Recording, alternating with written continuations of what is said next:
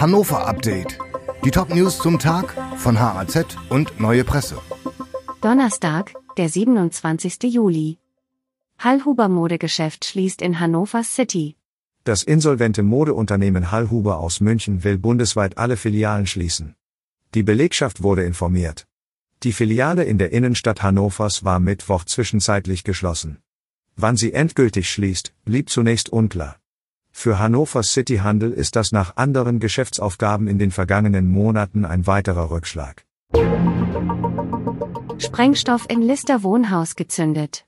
War es ein Einbruchsversuch? In der Nacht zu Dienstag, 18. Juli, musste die Feuerwehr nach einer explosionsartigen Verpuffung zu einem Mehrfamilienhaus in der List ausrücken. Die Ursache war zunächst unklar. Nun haben die Ermittlungen ergeben, dass im Treppenhaus Sprengstoff gezündet wurde. In der Nachbarschaft gibt es die Vermutung, dass sich die Tat gegen einen Bewohner des betroffenen Hauses richtete. So viele Waldbrände in Niedersachsen wie noch nie. Mehr als 450 Einsätze wegen Wald- und Flächenbränden gab es im Jahr 2022 für die Feuerwehren in Niedersachsen. Die Fläche von mehr als 200 Fußballfeldern wurde dabei zerstört. Das ist der höchste Wert seit 26 Jahren. 2021 waren es nur 98 Wald- und Flächenbrände. Das Land reagiert und rüstet nun die Brandschützer besser aus. Mehr Messerangriffe in Hannover und Niedersachsen. Zum dritten Mal in Folge ist die Zahl der Messerangriffe in Niedersachsen gestiegen.